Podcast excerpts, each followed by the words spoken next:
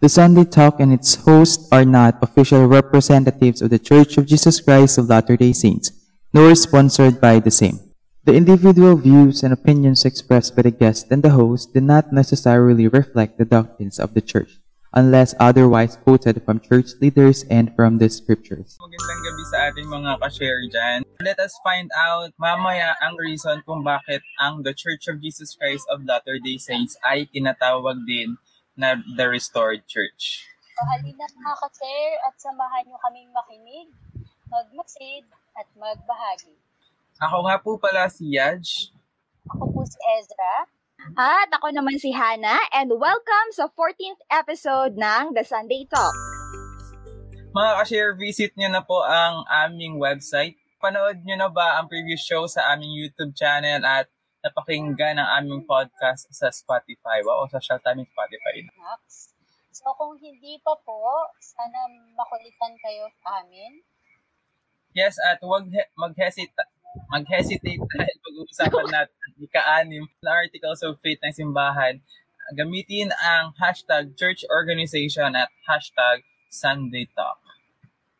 And mga ka-share, salamat po at nandyan po kayo para mag-support sa show na ito, and let us proceed sa ating discussion ng ika-anim na Articles of Faith ng The Church of Jesus Christ of Latter-day Saints. Ano nga ba ito? Ito ay, we believe in the same organization that existed in the primitive church, namely apostles, prophets, pastors, teachers, evangelists, and so forth. At ayun mga ka-share, we are pleased to have the branch president of Mati First Branch ng Mati Philippines Stake, President Emmanuel M. De La Cruz. Hello, good evening. Hi, hello. Good evening. President Eman, it's uh, how are you? Long time no see, and it's nice to see you again. Finally, we're having you on the show. Tinanggihan mo ko nung una eh. Ay, hindi pala tinanggihan yung D C lang. D C lang. But yeah. Hindi ako magtapanggi. Or bakit hindi ako sumipot. Yes. Napaka-busy ni President talaga. In, in all honesty, napaka-busy niya. And we are so glad to have you on the show in spite of your busy schedule talaga. So, how are you? Kumusta na? How's life? How's everything? So, baka meron kang gustong sabihin or batiin before we start with our discussion. Um, thank you. Thank you sa opportunity na makapag-share ng testimony at konting knowledge sa mga natutunan natin. As member of the church for almost uh, eight years, I think. So, no, uh, nabinyagan ako two thousand eight, two thousand, uh, ten years na, no? Tama? two thousand eight, tapos, uh, tama ba? ten, no? ten to eleven years na. More uh, than, oo, ay nasa ganun. twelve years. Back, no? Uh, may share natin yung konting kaalaman natin, yung testimony at the same time. Sa... Uh, bilang ano member ng simbahan, the, the true church, no, in this uh, in this dispensation. At saka good evening sa lahat ng nanonood po diyan. Ayan. Sana so yung discussion natin uh, para mas strengthen yung faith ng bawat isa, makadagdag ng testimony, personal testimony din sa inyo uh, regarding sa ating simbahan. All right. Yeah. Ayan. So, baka naririnig niyo yung umiiyak na bata sa background. So, and so President, no, yung discussion po natin ngayon, um, sagutin po natin agad yung tanong kanina. So, what does it mean by a restored church? At bakit may ganong title yung simbahan ni Jesus Christ? Ayun, no. Um, first, uh, let's talk about the Reformation, no.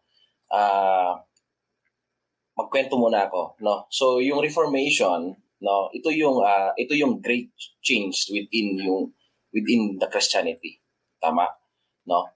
Yung yung time na yung yung Catholic Church, no, specifically nung panahon na yung oh, sorry, specifically yung papal or yung papa na office uh, nagkaroon ng deeply involved, no, sa sa politics, no. Um, na-impluwensyahan yung simbahan ng Catholic sa sa politics, and then nahulog yung maraming mga intrigas, nahulog yung mga uh, political uh, manipulation. Then yung nag-result noon is yung spiritual bank- bankruptcy, bankruptcy tinatawag, no? So sa atin, uh, sa atin tinatawag natin na restoration, meaning it it refers dito yung full modern return of the ancient Church of Jesus Christ, yung nawala noon, naibalik lang siya. No, the the one that Jesus Christ himself organized uh, during his time as prescribed in the New Testament, which is uh, in Ephesians chapter two verse twenty. No? Um, after the after Jesus Christ uh, death and resurrection, no, sinabihan niya yung kanyang apostol na ipagpatuloy niyo yung kanyang yung teaching ng gospel. And ginawa ng mga apostol ito, yung kanyang sinabi. Now, they teach, they preach the gospel, but eventually, yung mga apostol, yung mga apostol natin, eh namatay. No? Pinagpapatay sila. And the truth of Christ's church disappeared. Nawala yan. No? During period of time, ang tawag dyan is apostasy. Okay? The divine return of the Church of Jesus Christ with its foundation of apostle, prophets, gospel light, knowledge, and priesthood authority, ang tawag natin ng mga Latter-day Saints doon ay the restoration. Okay? Um, nung panahon ni Apostle Peter, na foretold niya yan, yung yung yung pag yung restoration sa act sa act uh, verse three chapter twenty-one, sinabi doon na the, rest, the the restitution or the restoration of all things which God had spoken by the, the by the mouth of all his holy prophet. So na foretold ni ni Apostle Peter yung pagbalik, no, ng pag-restored ng ng ng true church niya. Tayong mga Latter-day Saints, naniniwala tayo, uh, brothers and sisters, na na yung yung reformation na nangyari sa Catholic Church, no? Uh, yan yung isang preparation ng restoration. Uh, uh, nung panahon ng Reformation, nung sila Martin Luther, sila John Calvin, William uh, Tyndale, no?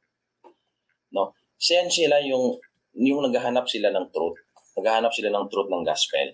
Yung gusto nilang ibalik yung basic gospel truth, pero hindi nila maibalik. No? Hanggang dumating na yung yung religious freedom nagsimula na. So yan yung maraming, nagkaroon ng maraming mga churches, no? Yung mga primitive church, mga protestanti, no, iba't iba. Dumating yung time na yan. Uh, hanggang yung panahon na yan, yan yung panahon na parang ripe na yung yung mga tao para i-restore yung i-restore yung true church. No? Yung parang hinug na sila. No? Yan na yun. No? So, yan yung time na eighteen twenty nag, nagpakita sa Heavenly Father at saka si Jesus Christ ka, kay Joseph Smith. At doon na na na-restore yung yung truth, no, yung gospel. So I over kumbaga um after kay after na receive ni Joseph Smith yung yung first vision, uh, na tina-translate niya yung yung Book of Mormon. Imagine mo after ten years pa bago na restore yung yung priesthood sa simbahan. Na-organize yung simbahan, na nagkaroon ng first vision, nagpakita sa Heavenly Father Jesus Christ noong eighteen twenty. And then, na-restored yung simbahan, na-organize noong eighteen thirty. So, yun po yung... So, ayan. So, yun pala yung nangyari. No? So, yung simbahan ni Jesus Cristo before was corrupted. Tama po ba? And may mga katotohanan na nawala. That is why dumami yung mga iba't ibang klase ng simbahan. Yes.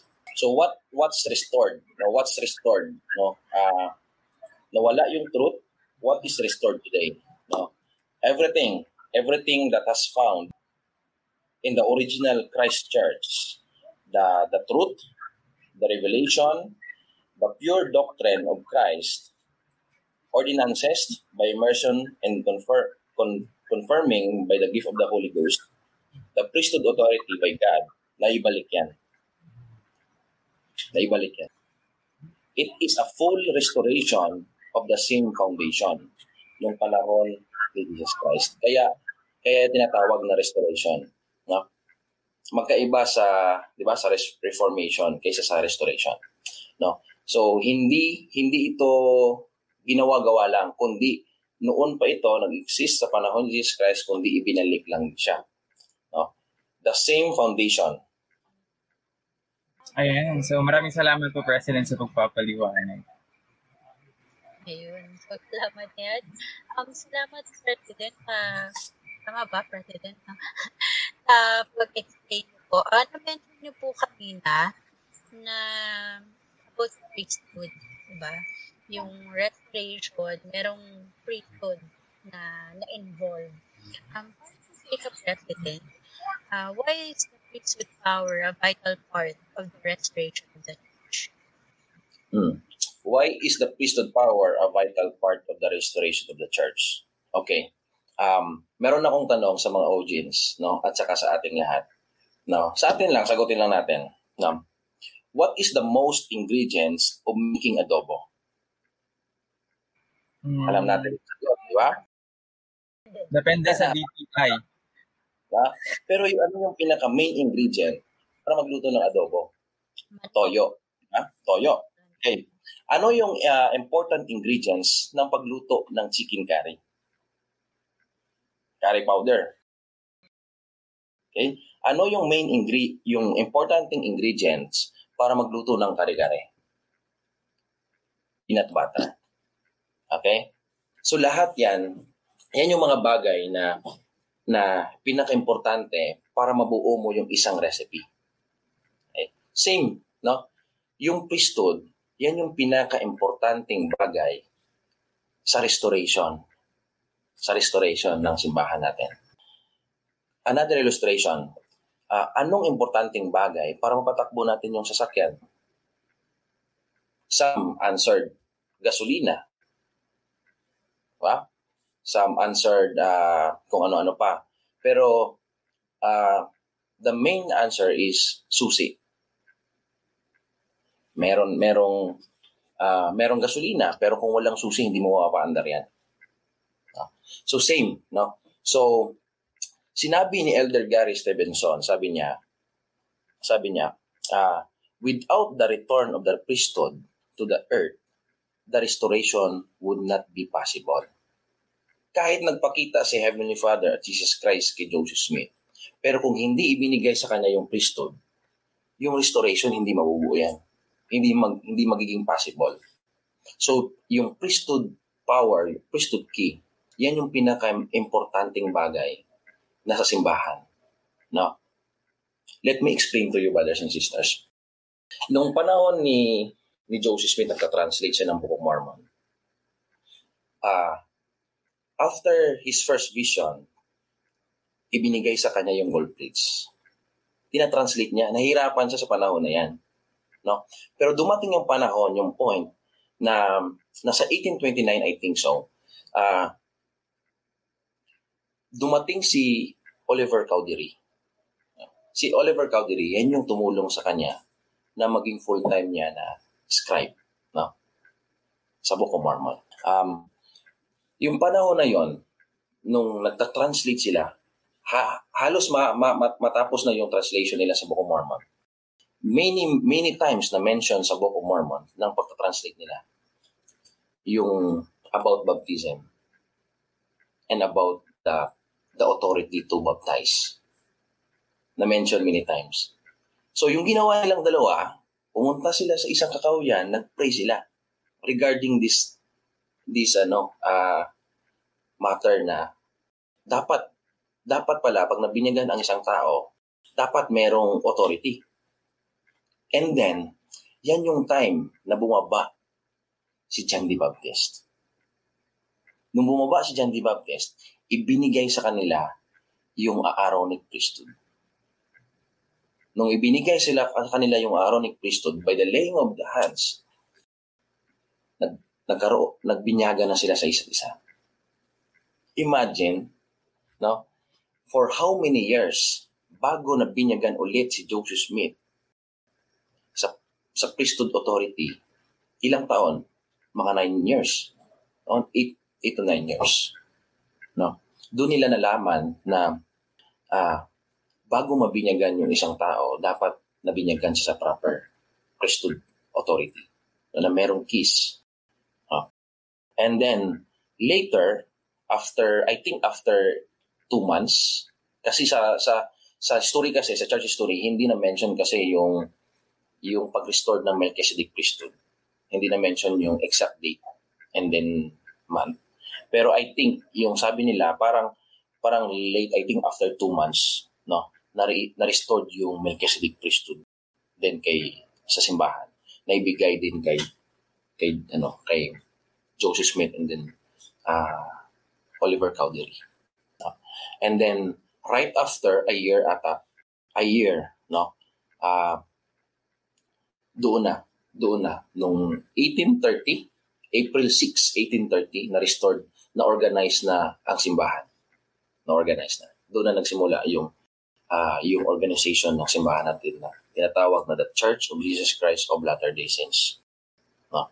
So, na-receive nila ang ang Melchizedek priesthood, ang full full priesthood power, authority, no? Now they they now have uh, the authority to administer all ordinances sa simbahan natin. So, in Doctrine and Covenants section one hundred seven verse eighteen said, "They receive the keys of all spiritual blessings of the church, essential to organize the church, including received revelation, to restore all things in their proper order." So, spiritual blessings were manifested through miracles, healings, ordinances performed by the authority of the priesthood. Kaya yung priesthood authority, yung priesthood power is very vital, very important sa restoration. No? Kung wala yan, yung restoration, imposible yan. No? Imposible yan. Okay? Lastly, President David Umaki said, "Without the priesthood to the earth, the restored, the restoration would not have been possible." So, salamat President Emmanuel. No? Isa sa mga parang nag-speak talaga sa, sa mga lahat ng mga sinabi mo is yung authority to administer the church. So, napakaganda yung pag-explain mo na yung, yung priesthood power, vital siya because it is authority from God para mapagalaw mo yung simbahan niya dito. Diba? So, thank you po, President, for really explaining na hindi basta-basta papatayo ng isang simbahan.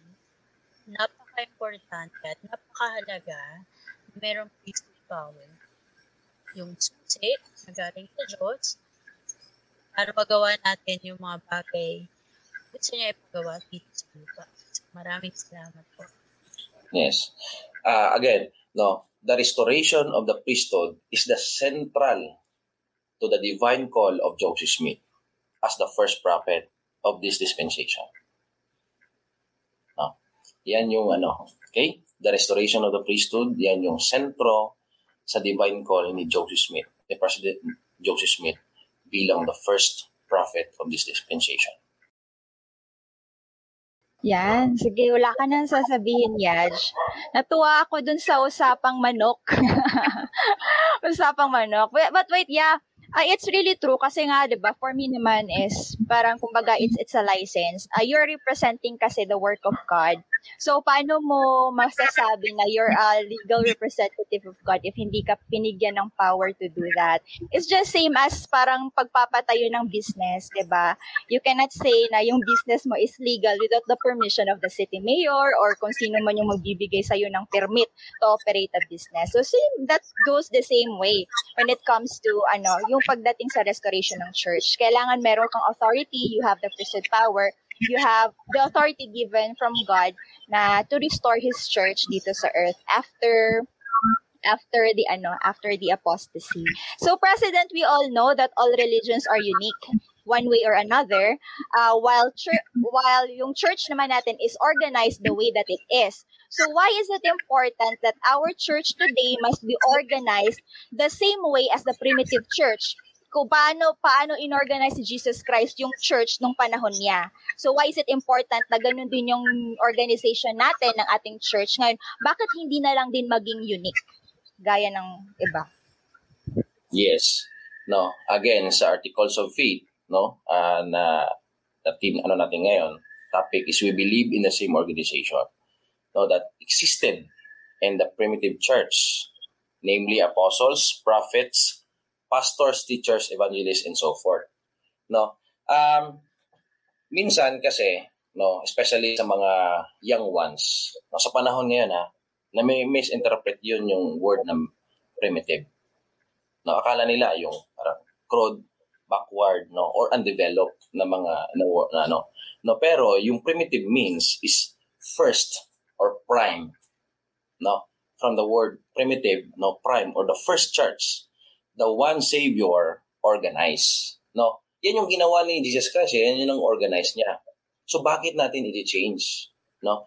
So kung ano ang may, na dati dati noon, same pa rin dapat, no. one hundred percent, walang walang bawas, walang uh, walang kulang yan, no. So in Corinthians chapter twelve verse uh, twenty-eight, sinabi doon na that God hath set some in the church. God hath set some in the church. First, apostles. Secondarily, prophets. Third, teachers. Okay? So, hindi hindi pwedeng baguhin. Yes. Yun lang nasabi, yes. Oo. Kasi nga diba, we are ano, parang parang sinet na kasi sa atin lahat ng example by Jesus Christ. Sinabi niya yung sa scriptures. And one of those is yung organization ng church of which we follow. Yes. Para sa akin, ha? Correct. Maraming salamat po ulit sa pag-explain about doon. Sobrang importante talaga nung authority. And hinahalin tulad ko din siya sa pagkakaroon ng license ng mga professionals natin like doctor. So you cannot practice your your doctorate kapag your doctorate. Hindi ka makakapag-practice na maging doktor kapag hindi ka legal na legal na doktor or hindi ka pumasa sa board ba yun? Board exam or hindi ka licensed. So, yes, Yaj, ma-add ko lang din. Kasi di ba maalala mo, President, pag nagpi-play ka din ng movie, hindi ka pwede mag-play ng movie na wala kang susi. If I may share. So, kung, yes. kung nag-play ka ng movie na wala ka authority, piracy yun. Piracy yun. Like sa expertise natin sa cinema, no? Diba? So, naalala ko lang din yun. Kasi may mayroon kaming susi niyan. Eh. Hindi ka basta-basta makakapag-play ng movie nang hindi ka authorized, wala kang license. Correct. Importante. Importante yung lisensya. Kaya mag... Palisensya na yun. So, President, sa six articles, it says that we have apostles, prophets, pastors, teachers, evangelists, and et cetera. Why is the existence of this organization proof of the church genuine or eh, yung, yung pagiging legit or legal ng simbahan or proof that this church is indeed the same church that Jesus Christ organized during his mortal ministry? Yes. No, um, remember nung uh, nung nung first after first vision, nga bakit after ten years pa na organize ni ni ni Prophet Joseph Smith yung simbahan? Bakit hindi pwede after one year tapos nag-create na siya ng church? Kasi hinintay pa yung priesthood. Pa. Hinintay yung priesthood na maibigay sa kanya. Nung binigay yung priesthood, tsaka, tsaka na, na-organize yung, yung apostles. And then yung, yung, yung, yung priest, nung na, naibigay na yung, yung priesthood authority sa as kay, kay Prophet Joseph Smith, as the first prophet, as the president of the church, then uh, ibinigay din sa mga local churches, no, leaders, worldwide yung yung authority na yan, no? And then kaya lahat ng mga ng mga leaders sa simbahan worldwide nakakapag-minister na, nakakapaggawa na ng mga sacred ordinances uh, sa ating lahat, no? Na hindi hindi pwedeng gawin ng ibang tao. Okay? Uh, sa sa sa Matthew seven chapter seventeen at uh, Matthew chapter seven verse fifteen and twenty, merong sinabi na Be- beware of false prophets which come to you in sheep's clothing, but inwardly they are ravening wolves. Wherefore, by their fruits ye shall know them. No? So, by their fruits ye shall know them. No? Even Jesus Christ, after niya, after niya na na-organize yung simbahan noong eighteen thirty, even Jesus Christ identified identified no, the restored church. Sabi niya kay Joseph Smith uh, sa Doctrine and Covenants uh, one verse thirty. Huh? Now this is the this is the this is the only true church of Jesus Christ of no, of, of Jesus Christ. No? So the fruit of the restored gospel of Jesus Christ are the real test of Joseph Smith and his work. Imagine, more than fifty years na tayo, no, since na, na, na, na founding yung simbahan. And then, I think sixteen million, seventeen million members na tayo, no, na naging, uh, na, na-receive yung, yung answer, yung, yung genuineness ng, ng simbahan natin. No, totoo ito. Even me, no, my personal testimony, ah, uh, yung yung church ko dati is Aglipay church, no? It's a, yan yung yan yung result ng reformation ng Catholic Church, yung Aglipay church, no? So sa Kristiyano ko din, ha, sa Kristiyano ko sa simbahan namin, ah uh, devoted ako bilang sa Kristiyano sa simbahan namin.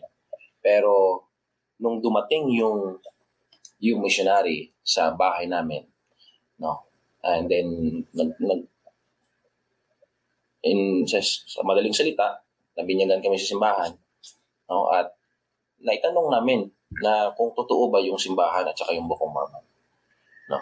Uh, and then na-receive namin yung answer, no? Na ito ay totoo talaga, no?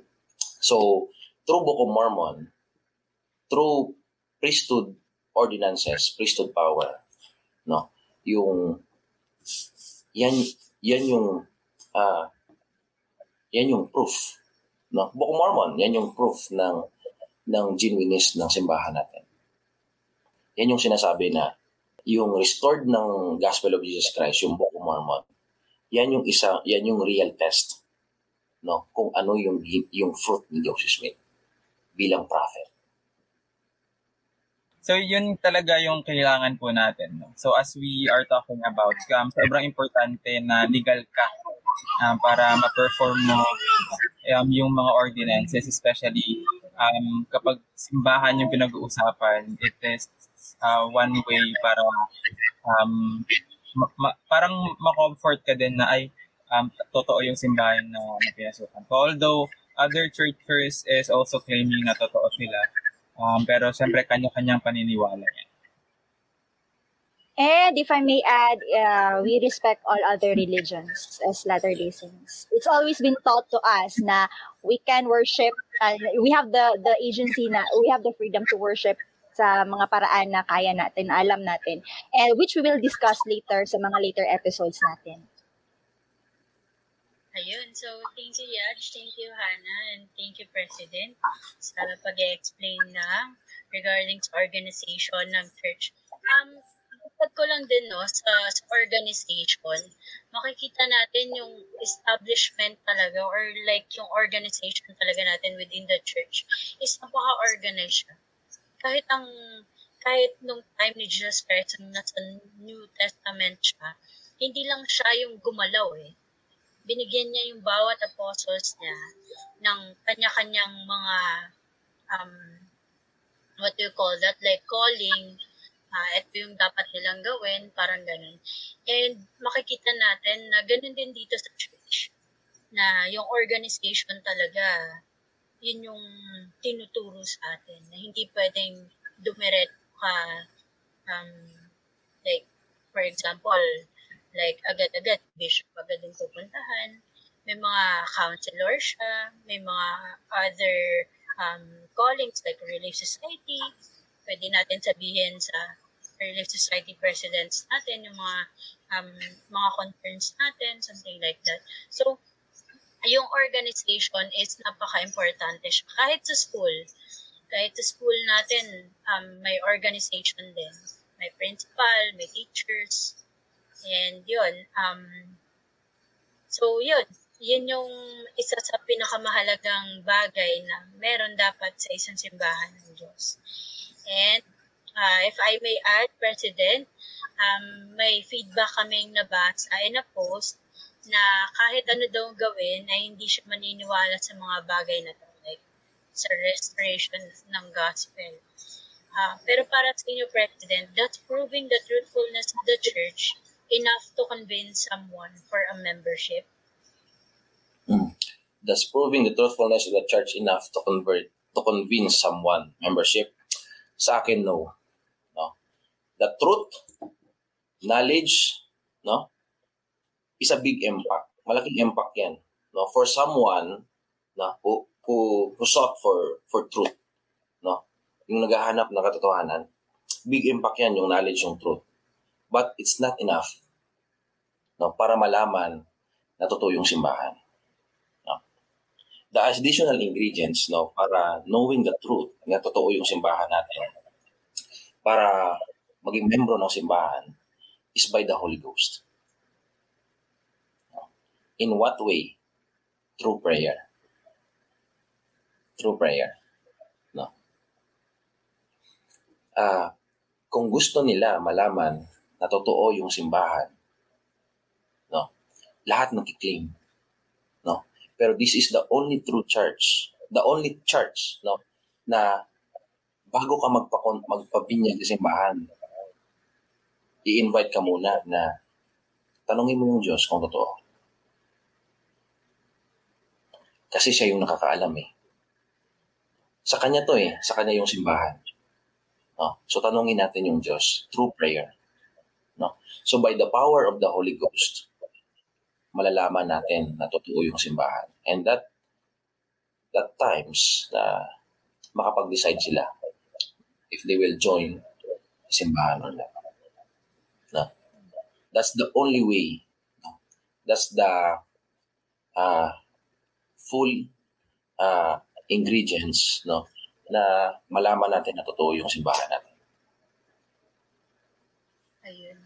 So, ayun, thank you, President, for for really uh, explaining na, oo, kahit kahit dati siguro, nung, nung nasa mission tayo, um, kahit kahit sisigawan ka ng mga tao, and ikaw, parang, alam mo yun, full force pa rin, no, this is, this is what I know, it's true, something like that. But you can never convince a person para mag-change ng religion. And, um, na, naalala ko lang, preach by gospel, sinabi doon, the scriptures or the Book of Mormon with the Spirit, is yun yung magko-convert sa isang tao. Yun yung magta-touch ng heart ng isang tao. Na, naano ako sa, sa, ni Kuya John. Pero anyways, so ayun. Yeah. Um, yes, uh, this is his church. This is the Lord Church. This is his church. No? The, the pictures behind me, this is his church. No? Kaya tanungin mo sa kanya kung totoo yung simbahan. And directly, kapag and kapag sincere yung prayer mo, yung question mo, yung yung question mo sa kanya, he will answer you. Na totoo. Kasi, this is his church. Totoo. Ito yung, uh, I testify, brothers and sisters, no? Uh, sa audience na noon, I testify that this is the Church of Jesus Christ of Latter-day Saints.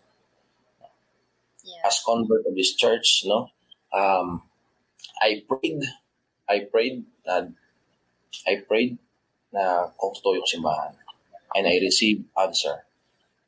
Kasi direct ako natanong mismo sa sa foundate, founder mismo, sa foundate na, which is Jesus Christ. Yeah, exactly. Thank you, President, for sharing that. Naalala ko din, growing up, um, napapalibutan tayo ng members eh. Ako, personally, uh, lumaki ako sa church, papalibutan ako ng members, and dumating sa point talaga na nag-wonder ako. Nag-wonder ako if tama ba tong pinasukan ko? Tama ba tong kinalakihan ko? Tama ba itong mga paniniwala na pinapaniwalaan din ng mga kaibigan ko sa simbahan? And exactly uh, yung point niyo, President, na you have to ask. Hindi hindi dapat tayo nagre-rely sa testimony ng parents natin, ng friends natin. We have to ask directly sa Diyos. Kung yung ginagawa ba natin or kung yung simbahan ba na The Church of Jesus Christ of Latter-day Saints is yung totoong simbahan or or ano pa man. So, ayun, thank you po, President, for that. Yes, and I would, actually, I would agree with President Eman. Kasi although naman we claim and we say na we know that the Church of Jesus Christ of Latter-day Saints is the true Church of Jesus Christ upon the face of the earth, we always invite you to pray with the Book of Mormon and prayer. Hindi yun nawawala kasi we want you to inquire yourself sa Diyos kung totoo nga ba yun kasi hindi hindi natin ipipilit yung paniniwala natin sa ibang tao. You have to discover and feel it yourself. So, ayan. Seven, sister, ano, additional. Uh, in the scripture, sa Matthew chapter seven, verse seven, said, ask, and it shall be given unto you. Seek, and it shall find. Knock, and it shall be open unto you. Exactly. And naalala ko, during ano, pag yung mga missionaries, hindi sila nagsasabi, sige, sister, brother, like mo kami, maniwala ko. Not like that. Um, yung palaging tinuturo ng missionaries is ask the Lord. Alamin mo for yourself kung ano yung totoo. Like, don't believe us. Like, wag, wag kayo makinig sa amin. Ask the Lord directly. Um, napaka-importante yung prayer. Thank you for for sharing that kanina, President Eman, na yung prayer, ikaw talaga eh, ikaw talaga yung makakaalam sa sarili mo kung ano yung gusto ng Diyos para sa'yo. So, thank you for that po. Yes. Sir, uh, na-share ko lang ah. Uh, back tayo kay Oliver Cowdery. Nung si Oliver Cowdery, malayo yung tinitirahan niya eh, sa bahay ni Joseph Smith. Yung yung yung layo niya nasa two hundred uh, kilometer kilometers. Parang Mati to Davao yan, yung layo niya. No. Imagine mo na, na narinig niya lang yan yung yung haka-haka about kay Joseph Smith, no, tsaka sa Book of Mormon. Pero alam mo yung ginawa ni Oliver Cowdery? Nag-pray siya kay Heavenly Father kung totoo ba yung yung ginagawa ngayon ni Joseph Smith regarding sa iya sa kanyang translation, sa ginagawa niyang translation sa Book of Mormon.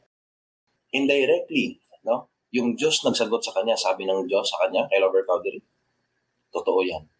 Kaya, right after nun, pumunta si Oliver Cowdery kay Joseph Smith.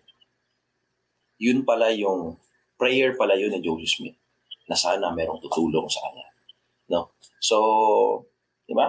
Even, no? So, kung sinasagot ni, from the beginning, kung sinasagot ni Jesus Christ at the Heavenly Father yung prayer ni Oliver Cowdery about the Book of Mormon and about the about Prophet Joseph Smith, sasagutin din tayo niyan. Kasi hindi yan ang babago. Yung Diyos hindi nang babago.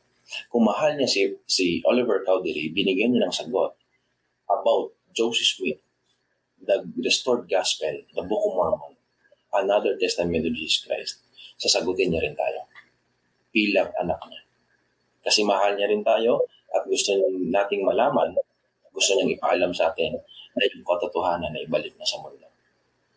The Church of Jesus Christ of Latter-day Saints.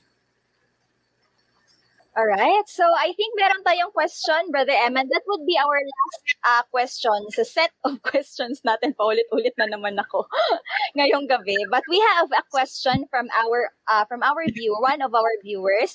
And sabi niya, this is related sa ating pinakalas na topic.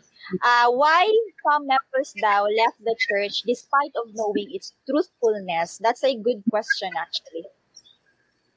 Ano po, sister, wait lang po. Hindi ko na ano. Uh, ano daw po? Bakit daw po yung ibang miyembro, eh, kahit na may may knowledge na about sa truthfulness ng church, eh, may iba pa, iba pa rin na pinipiling mag-leave or lumipat sa ibang religion, if I may say. Yeah. Mm. Um, pag nasa totoong simbahan ka, yung challenges, yung trials, no? Uh, hindi mawawala yan. Pag nasa totoong simbahan ka, ah, uh, mas nagiging doble, nagiging times ten yung ginagawa ni ni, ni Satan na temptation para ma, magiging blind ka sa katotohanan. Ano? Um, I think uh, I think may mga challenges na yung mga member natin sa simbahan na bakit sila lumipat. Alam mo nila yung ano, may ma- meron silang mga challenges na hindi nila nalampasan, ano? Na hindi nila na nakayanan, no? Um, kaya kaya kaya nangyari yung mga bagay na yon, no? Yes, we cannot really tell kasi um other people, they have their reasons na hindi natin alam, and we cannot really judge them though kung bakit bakit nangyayari ang mga bagay na yon, because we all go through different challenges, 'di ba? But we still love those brothers and sisters naman kahit na ganon. Ah, uh, yun, may ma-add ba kayo? Babalik din yan sila, sister. Babalik din yan sila, brother and sisters. I will come. Babalik yan. Babalik yan. May gusto ko sabihin, tapos nakalimutan ko bigla. May pumasok sa isip ko, tapos biglang, biglang lumipad. Nasaan na ba yun?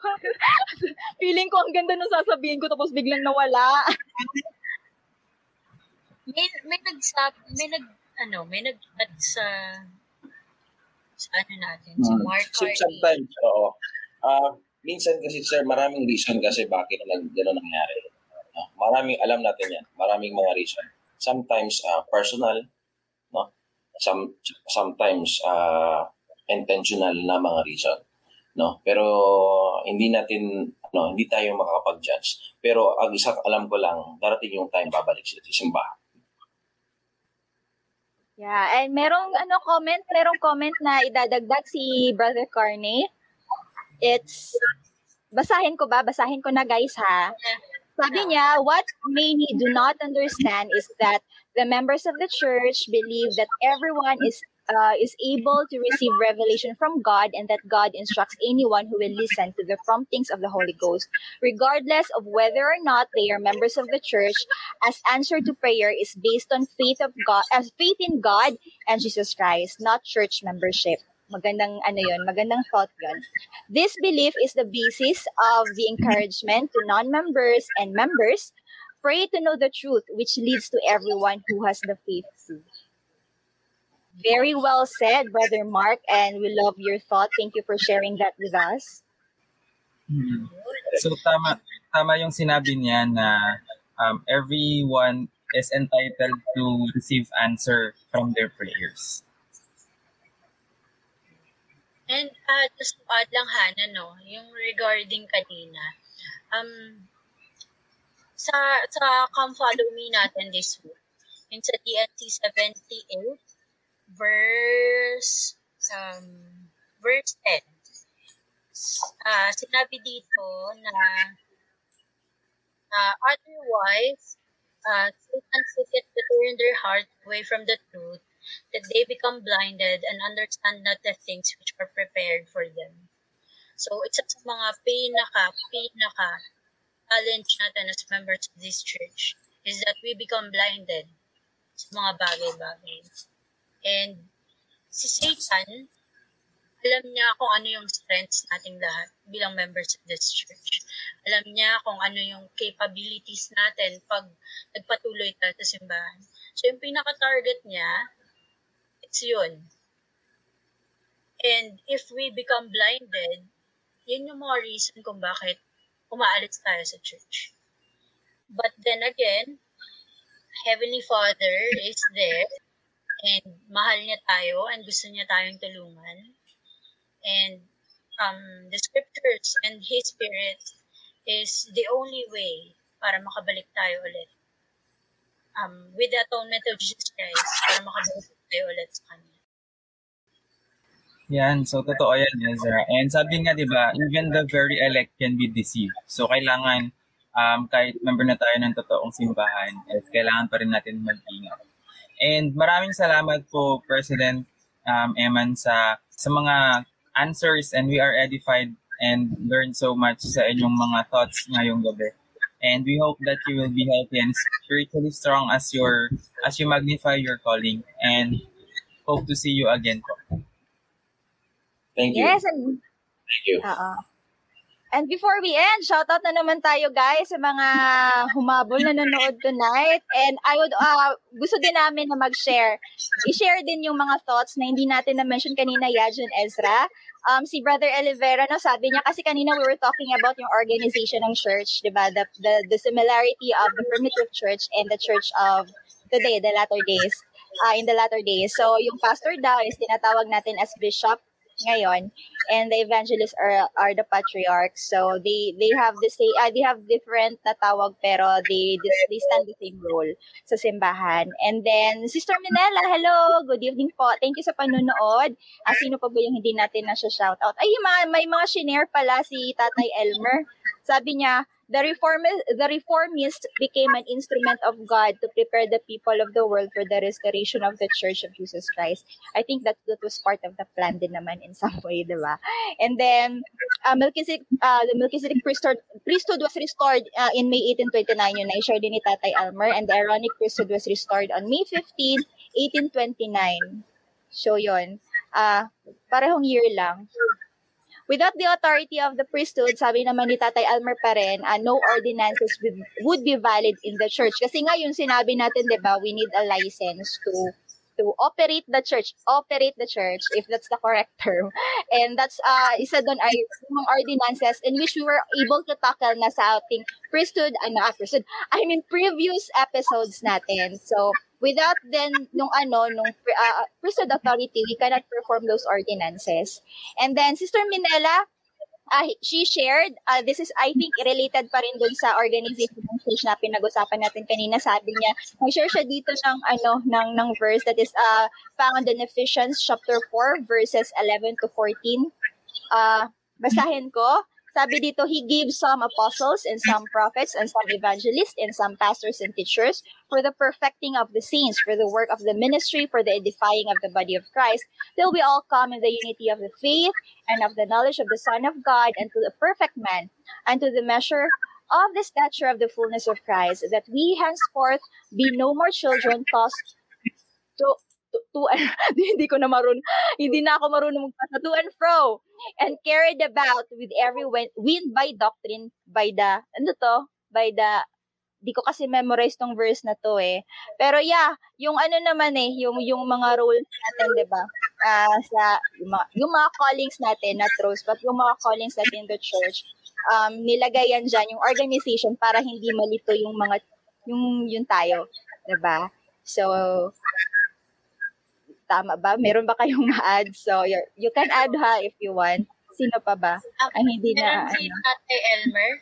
May uh-huh. last chance sinabi. Sabi niya, beware of pride, lest we became like Zedron in the Book of Mormon, knowing there is God, but he denied the existence of God. So, napakaganda yun, Tatay Elmer. So, yun. And, Um, si Sister Minella Francis, sabi niya, for God is not the author of confusion, but of peace, as in all churches of the saints. Ayan, so salamat no, sa pagbabasa ng mga comments natin. And um, we would like to like read lahat ng mga comments, pero we are lacking time na. And salamat po sa lahat mga nag-share ng mga kanilang mga thoughts and lahat ng mga um, knowledge nila about sa topic natin for today. And... Um, ayan, Ezra. Ayun. So, ayun, once again, thank you, Brother Eman, kay President Eman, and thank you sa lahat-lahat ng mga ka-share natin na nanonood ngayon at walang sawang sumusuporta sa The Share Goodness. We hope na mas manood pa kayo. And, mga, ayun, mga ka-share, sa next episode namin, abangan. Um, so, matasagot natin yung tanong na to. If, kung saan nanggagaling yung talents natin. Should we thank God for the things that we can do or have accomplished? How about our own intelligence? Should we give honor to that as well? Yan, napaka-exciting, napaka-exciting na topic na, na yan, Ezra. So, abangan natin yan next Sunday dito sa paborito niyong Gospel Talk Show tuwing Linggo ng gabi. And samahan niyo ulit kami sa next episode para makinig, magmasid at magbahagi dito sa The Sunday Talk.